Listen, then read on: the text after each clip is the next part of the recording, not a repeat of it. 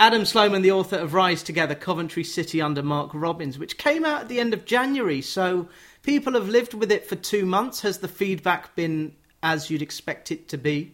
Yeah, I, have got to be honest. I was I was nervous um, about writing a book about something that is so close to my heart. Um, I'd done a book previously on the on the Peugeot 205, which I, I love cars, um, but I don't have the same level of, of passion and commitment to to the 205 as I do to to City. Um, and I just wanted I just wanted supporters, you know, my fellow fans, to enjoy it and to for it to, to help them remember the incredible journey we've been on. And I've got to say, Touchwood, um, everyone's been really lovely about it. Um, the the help I've had with the book in terms of supporters giving me their time to share their stories, players giving me their time, players' families, you know, chipping in and telling me little little anecdotes about what players have been been through and, and how the games have gone has been invaluable and, and hopefully that shines through and hopefully people have enjoyed it. The book is out on pitch. It's a hardback. It sounds like this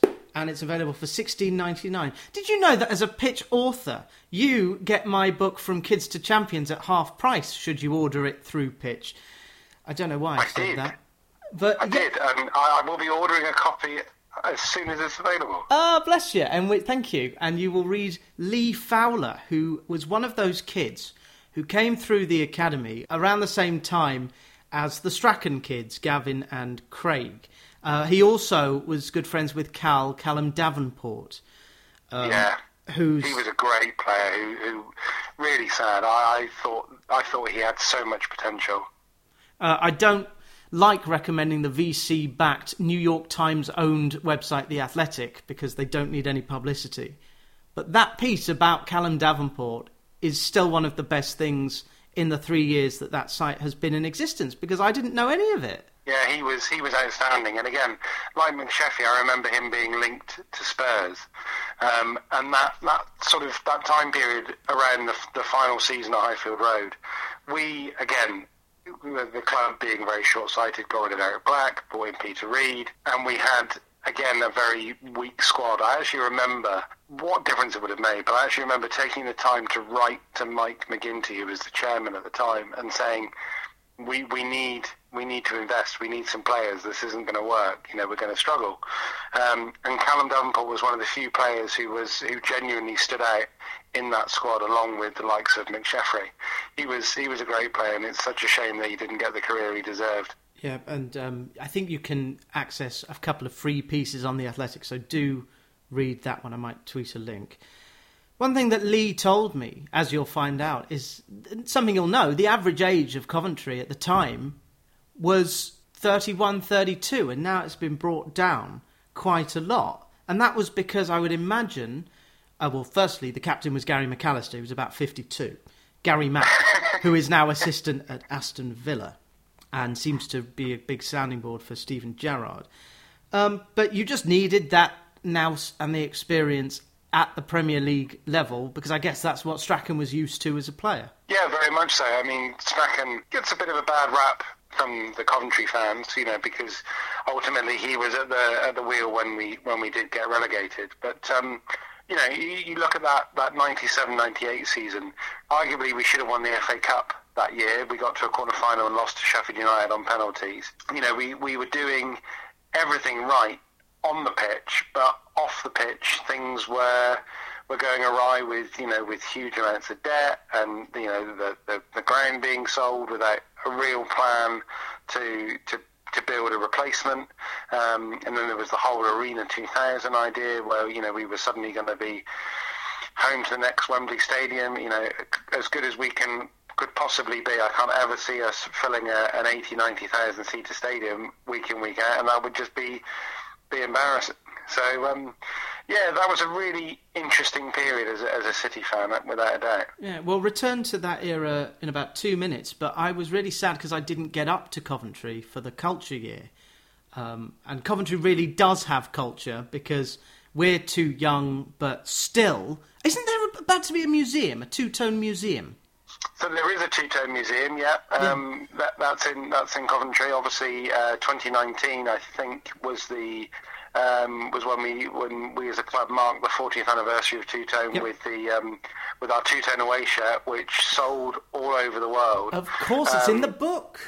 Yes, yeah, and I was lucky enough to go to the to the kit launch that night. And funnily enough, I, I got to speak to Robins on the on the night, and I actually asked him a favour. My wife also coaches football, and she'd broken her ankle on her FA Level One training course. So I actually asked Mark if he would just do a quick video message for Sarah to let her know that you know he hoped he got well, she got well soon and all this sort of stuff. And absolute gent, more than happy to do it. I felt like such a such a prat for asking, but um, but yeah, was more than happy to do it. It was a great, really great evening. Yeah, and the kit looks brilliant as well. It's being modelled in the book by Liam Walsh. Great player. One another thing that I'm fed up with about football, and this is this is odd coming from someone who puts together the football library, which uh, today is uh, inducting Adam Sloman's book "Rise Together," Coventry City under Mark Robins on the shelves. But just the ingrates, the ingrates. But for the grace of Gino Pozzo, or what's your chap's name? Dave Boddy. Yeah. Uh, without them, we could be Bolton, we could be Bury, we could be any number of clubs that have slid down. Um, and Yeah. football governance has to.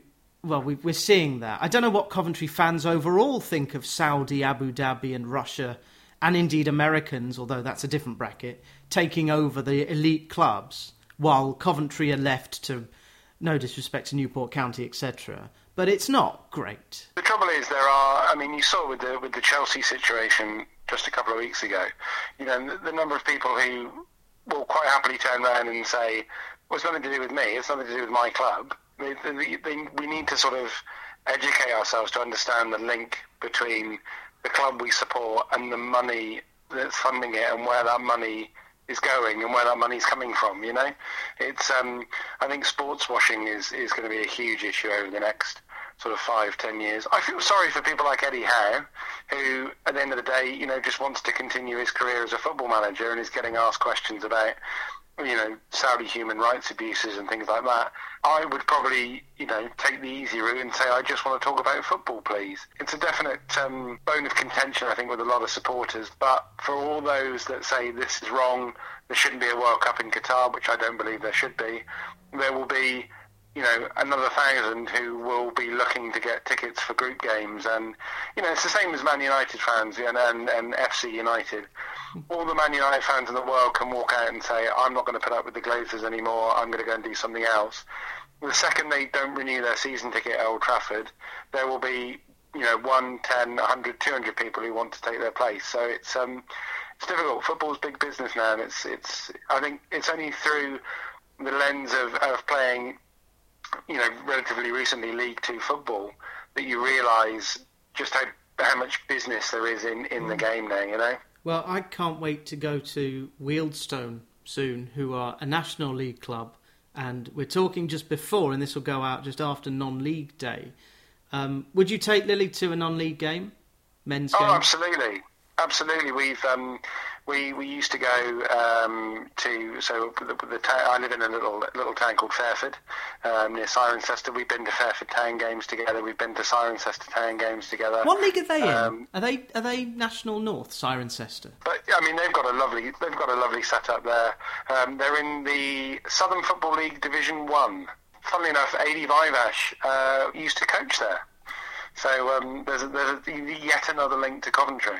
Very good. And Adi is, is someone we will touch on at the end, probably, because I do want to go back to the glorious era and the 1990s, because you were alive and watching football when the game changed. In 1992, the pass back rule was um, implemented. In 95, the Bosman ruling came. Uh, and in 2000, football went. Like, highlights for, for football went from the BBC to ITV, and Snatch of the Day, and something I'm sure Jimmy Hill will have approved of. you say you have a lot of books in um, in your house. Are you looking forward to buying The Curse of Pele by Joris Caper? Oh, that's not what I've heard of. Um, It's no, been uh, it was going to come more. out this month, but I think it's been pushed to November. It's about Nii Lamptey. Ah, now you're talking. Now you're Well, talking. yeah. There's, there, there's a player who, you know, very much became a commodity and, you know, sort of pushed around Europe um, by by people with with money in, at their at their heart rather than his his interest at their heart. You know, he could have he could have been a, a huge huge talent. How did he end up at Cov? He came on loan from Aston Villa, I seem to remember, when Ron Atkinson was was managing, um, and again firefighting to keep us in the Premier League. I think he only played something like half a dozen games for Coventry, and then I think he disappeared off to to Belgium. I think. Yeah, I mean the, the poor guy bounced. Um, I always like to say he had more clubs than a golf course. Yeah. and even then, in golf, you're only allowed 14 in your bag. Exactly. Um, but um, but yeah, I mean, there's there's another player who, who you know sort of burned into your retinas from from old uh, Merlin sticker albums. Indeed, um, much like uh, I have a friend who comes from Mashonaland. And so, whenever I meet someone from Zimbabwe, I automatically go, ah, Ndlovu. Peter Ndlovu was, was an amazing player. Um, I mean, in today's market, you think what, what someone like that would be worth, and just a bit of a character around Coventry. Um, there's a there's a friend of mine who I follow on Twitter who, anytime anyone asks um, if they've got any weird connections to uh, to a footballer, um, she remembers working in Woolworths in Coventry and selling Peter Ndlovu a, a suitcase. wow! Of all the places, I, mean, I know they did suitcases in Woolies, but I think they did everything in Woolies. But yeah. um, but yeah, again, you know, just just that that story of, of Coventry as a as a football club, giving you know finding different players in different places, giving players a chance. You know, it's the same with um, uh, Bigirimana, who again came through the academy, and again is another player who.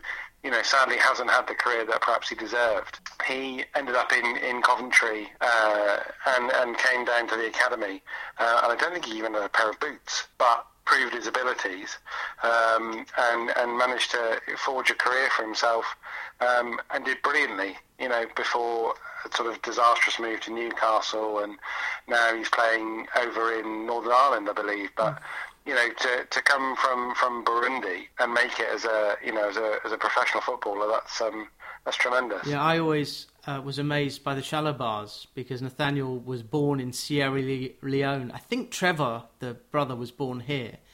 But to come from any war torn nation, and I, I dread to think of any young Afghan or Ukrainian footballers being displaced. Or that's the, the woman Nadia Nadim, who is an Afghan who I think is based in, is it Denmark?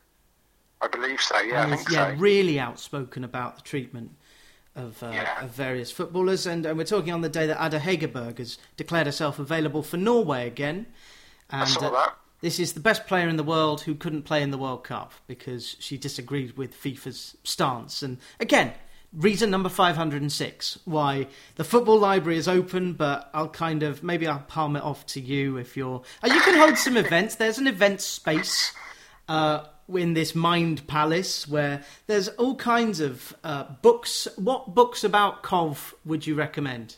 So uh, I'd recommend uh, anyone who wants to get a, a better understanding of um, where we've been over the last sort of well since we moved to the Ricoh. I recommend Club at Our Home by Simon Gilbert. He spent uh, years um, writing for the Coventry Telegraph um, he's a, a, political journalist for the BBC in the West Midlands now. Club at Home is a fantastic read and will really um, help you understand, you know, how we ended up being tenants to a, to a London rugby club in a stadium that was built for us. Um, so that's a good read. Jim Brown, uh, who is the club historian, has done uh, Ghosts of, I think it's called Ghosts of a Vanished Stadium. That's that's another brilliant read. Yeah, and then you know there's all sorts of, of non football books that I've enjoyed. Um, Peter Schmeichel's autobiography. It was um, great. I actually just on that. I actually looked to see how much it would cost to buy Schmeichel's autobiography because he wrote one in 2000, which is more or less disowned. And I found out that yeah. day, I think, it had been announced that Johnny Northcroft and Peter Schmeichel's collaboration, and it really is a great book. Really good book. Yeah, yeah, really good book. Mm. Um, I mean, I, I, played in goal um, as a kid, and um, even though he didn't play for Coventry, Steve Ogrizovic is my favourite all-time Coventry player. Um, but Peter Schmeichel was just such an incredible goalkeeper. You know, I my, my daughter plays in goal, my son plays in goal, um, under under 10s and under 12s. Um, and you know, Schmeichel is one of those. When I say that, look at look at the way he does this, look at the way he does that, um, because the guy's just an icon.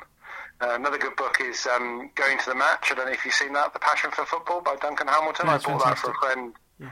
Bought that for a friend for his birthday recently, and that's all about you know actually going to the game and, and why that's why that's so important to go and do rather than um, rather than go and, and watch it on the telly.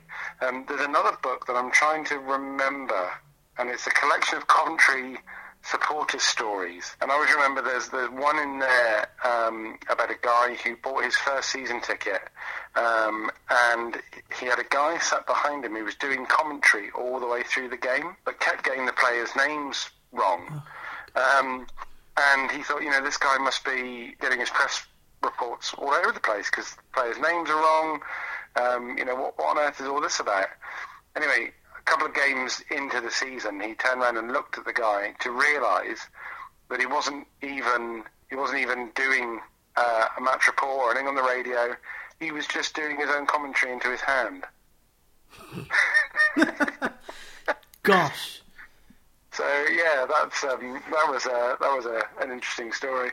Um, Jim Brown's done another another good one that's well worth a read. Is um, Play Up Sky Blues, which is all about us winning the championship in 1967 and going up to. There's another one by Steve Phelps. Um, I think it's Steve Phelps, 30 minutes from Wembley, which is all about our run in the League Cup um, when West Ham um, knocked us out of the League Cup at the semi-final stage. That's a good book.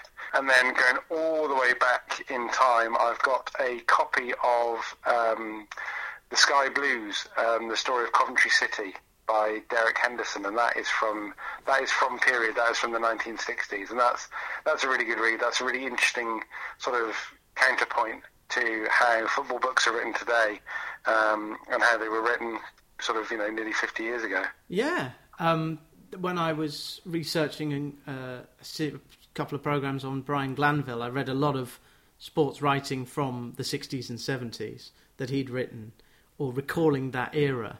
And football writing has changed. There's definitely two schools the kind of Michael Calvin in there with the laptop, or uh, sorry, in there in the trenches, or Jonathan Wilson, uh, what the Athletic do, which is great. It is one way to write football, but I can't be bothered with points per goal ratio, whatever the stat of the day is. I Yeah, just, I, I struggle with the stats, I must admit. if used well, you can prove anything with statistics. Twenty-eight percent of people say that. I must tell you one last book Go that ahead. is absolutely brilliant. Staying Up by a guy called, I think he's called Rick Gekoski or Gekoski. He follows Coventry in the 97 to 98 season. Um, and he covers our friendly away at Torquay United, which was a game I went to.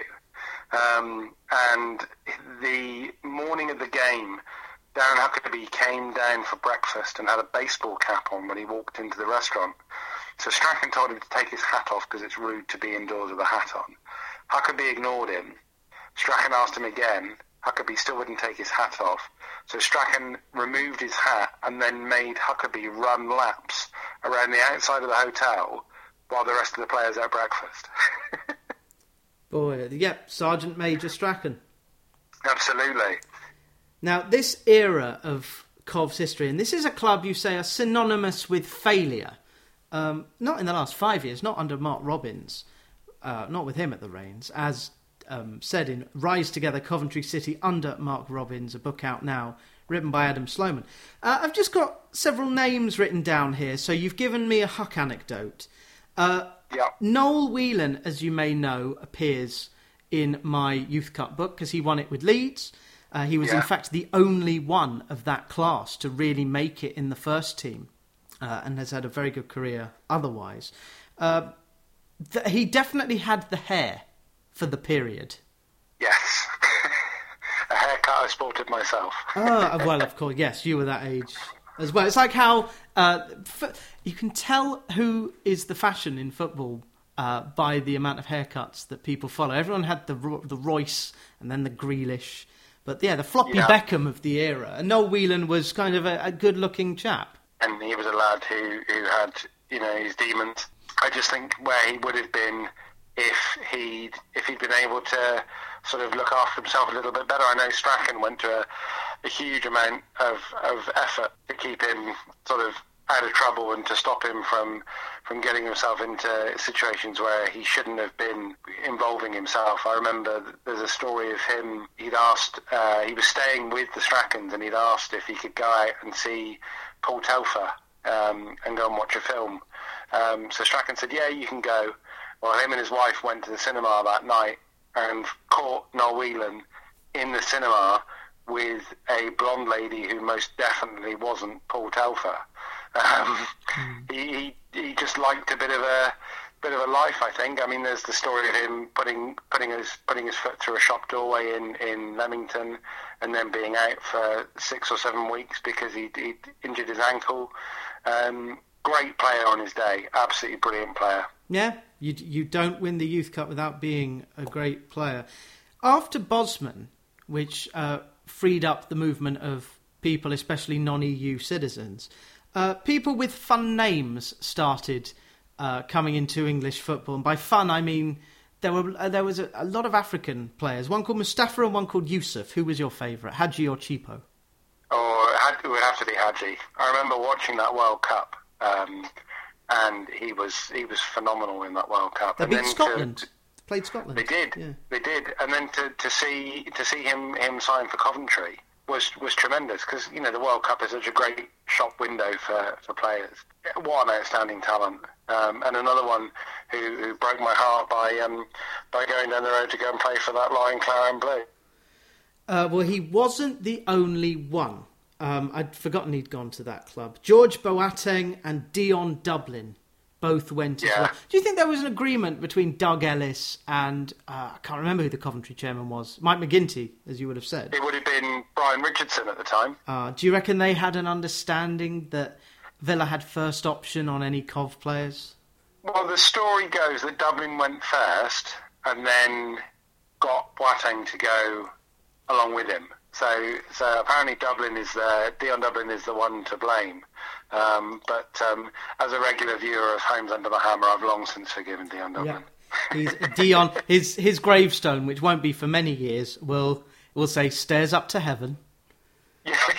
as I'm sure he's, and he is one of the, and again, thing 507 that I can't stand about modern football the punditry and the voices and the noise and the fact that Five Live is basically fighting talk 24 hours a day. I don't want that, but I'm cantankerous.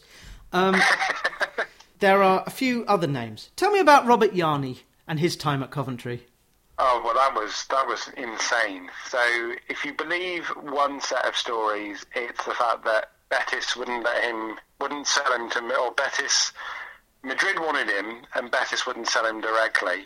Um, that's one set of stories. The other set is that um, he was never going to play for us um, because his wife came to a Coventry game and didn't like the area, didn't like the look of Coventry, didn't like the stadium, so they left pretty much pretty quickly.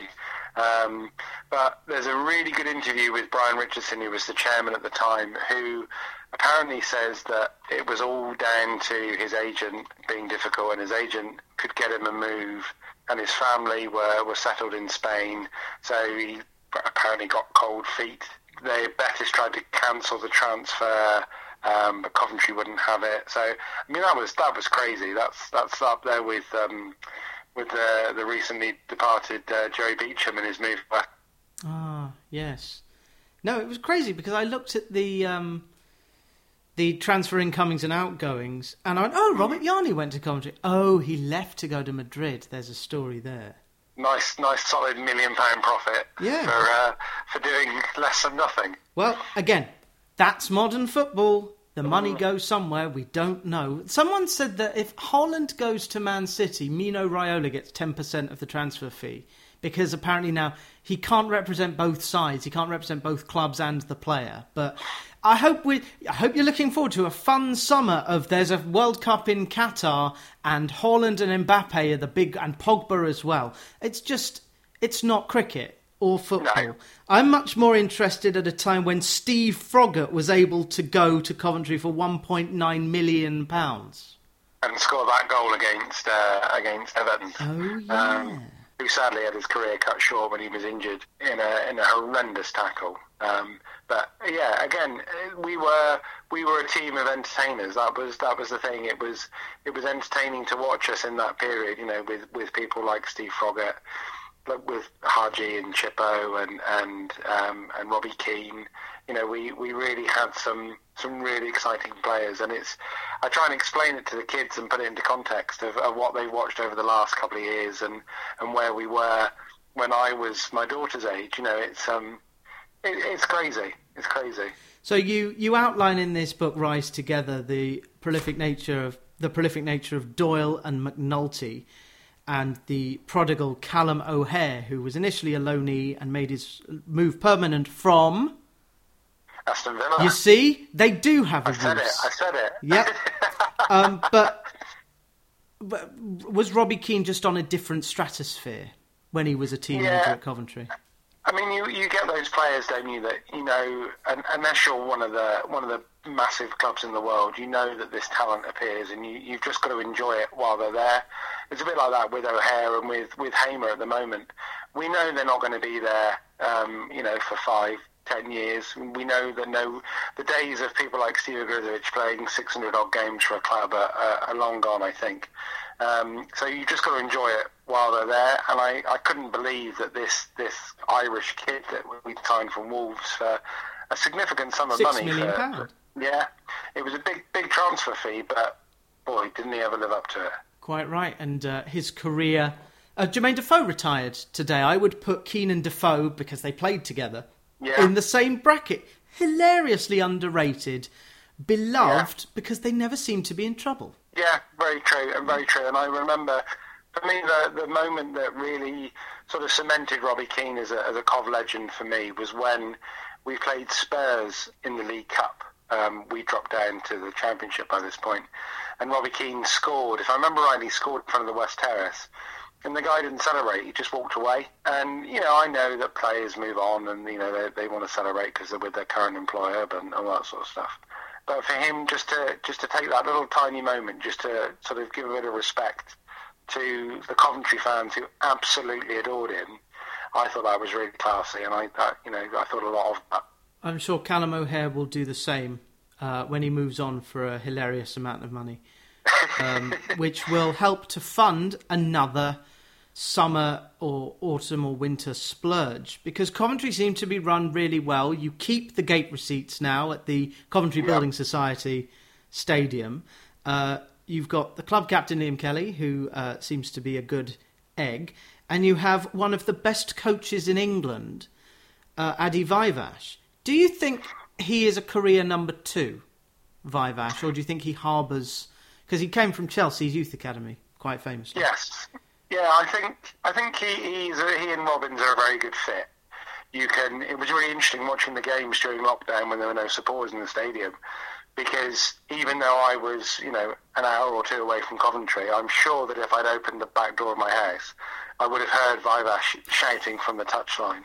Um, he, he is he is an enforcer. He is you know he is good cop bad cop, but you if you watch any of the training videos that, that the club put out, the praise and the the uh, encouragement he gives to the players is you can it's it's palpable. You can hear it so loudly and so clearly. Um, I just think he's a really good fit with with Robins. Um, Robins is quite understated. He's quite you know always talks very calmly post match, whether we've played brilliantly or whether we've been awful. Um, and, and, and Viveash, I think, sort of backs him up with with a presence um, that I think every team needs. I think it was very telling when we got turned over by Hull a couple of weeks ago, and we were we were dreadful on the night. Um, no Robins, no Viveash, both at home with COVID. Um, and I think that, that transferred to the players. You know, we were very naive, we were quite immature in the way we played football, and I think that was purely down to the fact that um, Robins and Viveash weren't there for the night. Very interesting. Given that Robins was influenced by a Swiss under 17 team which included Granit Xhaka, believe it or not, do you think that the football that Coventry are playing under Mark Robins is a match for what was played under Strachan or Pleat or Hill. Do you think the football will entertain a neutral? I think so, yeah. I mean, if you look most recently, if you see the goal we scored against Derby County on, on Saturday, that was a fantastic goal. You know, a proper team goal. Um, and we do we do move the ball really well. We're a, we're a genuinely entertaining team to watch. Um, when we beat Bristol City with with ten men um, back in November, um, I actually missed. It's probably the best game of the season. I missed it. I had a work commitment. I was I was on the London to Brighton veteran car run with cars sort of mm. from the uh, turn of the century, Lovely. 1904, and that sort of thing. Jeez, 1904. 1904. So yeah, our, the, the the company I work for, we we have a, a 1904 Knox um, that, that, did the run this year. So that was um, that was interesting. But my a good friend of mine who also coaches football, I lent him my season ticket, um, and he, he said, you know, you guys play incredible football. You play really good football, and our whole our whole season, the story of our season has been being so close, being inches away from doing everything right. You know, lost narrowly to, to Middlesbrough away from home. Um, when we've not won games, you know, we should have been we should have been home and dry on Saturday against Derby. Um, if if Gyökeres had, had finished two of the really good chances he had. So the, the, signs are there that we're, you know, we're an exciting team. We're playing the right kind of football. Um, I wish sometimes people sat around me would understand that football these days is very different. It's not about getting the ball forward. Bang it um, long, bang it into yeah, the mixer, yeah. get it, get stuck in. Yeah. That's how they all talk, wherever they're from. Get stuck in, idiots. Yeah. Um, but you can you can see the progress. You can see you know, and it, it all goes back to um, we, we played a game against Fleetwood Town in League One. Uh, we were shocking in the first half. We switched to three at the back, and we've never really looked back. You know that, that back three quartet of of Hyam, uh, McFadzean, and either Rose or um, Jake Clarke-Salter. You know we've got a really strong base there um, of, of you know three centre backs who who play football. Um, you know, Dom Dom Hyam's chipped in with a number of goals. McFadzean's chipped in with some goals. Rose has scored this year. You know, it, it speaks volumes that all the way throughout that, that starting eleven, all the way back to Simon Moore in goal, they all play football. Um, so yeah, I think we're I think we're an entertaining team to watch and, and well worth a visit for any neutral. The spine of the book is sky blue. The man on the cover looks like some kind of um, emissary from the British Empire. Oh, it's Mark Robins. Uh, did you choose that picture, or was that a Duncan Olner choice? So that was that was Duncan's work. Um, so once again, you know, Duncan's a great guy. Um, yeah, when he sent the cover artwork through, I was I was blown away. I was really pleased with it. Yeah, it is top top stuff. Rise together, Coventry City under Mark Robins, sixteen ninety nine. Get it for your Coventry supporting friend, or just someone who likes good football played well and um, uh, to celebrate a man who has been in his job for five years, where the life expectancy for the job is about 10 months. Is that right? In the championship? Yeah, yeah very Not much so, yeah. It's pathetic. But um, I look forward to hosting you at the Vic. I'll, I'll see you. If you come down with the kids, I will see you and I'll get this book signed. The book is Rise Together. Adam Sloman, I guess you've got some events to market. Is there another book in you? So, yeah, conversations with, with Pitch about another another project I'd like to like to tackle. It is another city related project. So um, yeah, watch this space. Good luck and happy 40th birthday. I don't know how you're going to celebrate with cars. I'm I'm going to New York. I'm, I'm going to be watching a, a, sport of a different kind. I'm going to see the New York Mets play baseball. So oh, they suck. They suck worse than Coventry, the Mets, famously. so so I have to I have to explain why I chose the Mets. Yeah. So when when Coventry moved to Northampton, um, I stopped watching. I, I, completely switched off. I lost all all, all interest, and, and it really sort of broke my heart. But I needed some some sort of sport to watch. So I always had a soft spot for New York. Um, one of my other big passions is is is the Ghostbusters franchise. Uh-huh. Um, so it had to be something New York based. So I literally put into Google, how do you choose your Major League Baseball team? And there was a guide to each team, and it said if you like the underdog, um, if you're accustomed to, to losing more than you'll win, and you you maybe got a little hint of self-loathing, then the New York Mets is the team for you. So that that was it. I, I went for the Mets, so um, I'm all in. So uh, yeah. Well, I hope that you both are and aren't disappointed. Do you know who they're playing that, that game? We are. I want to say it's the Diamondbacks. Oh, they're really good. Yeah, you'll sure. lose heavily yeah. to the Diamondback depending on the roster. But... Just like the library, just like the library, just like the library, just like the library. Shh.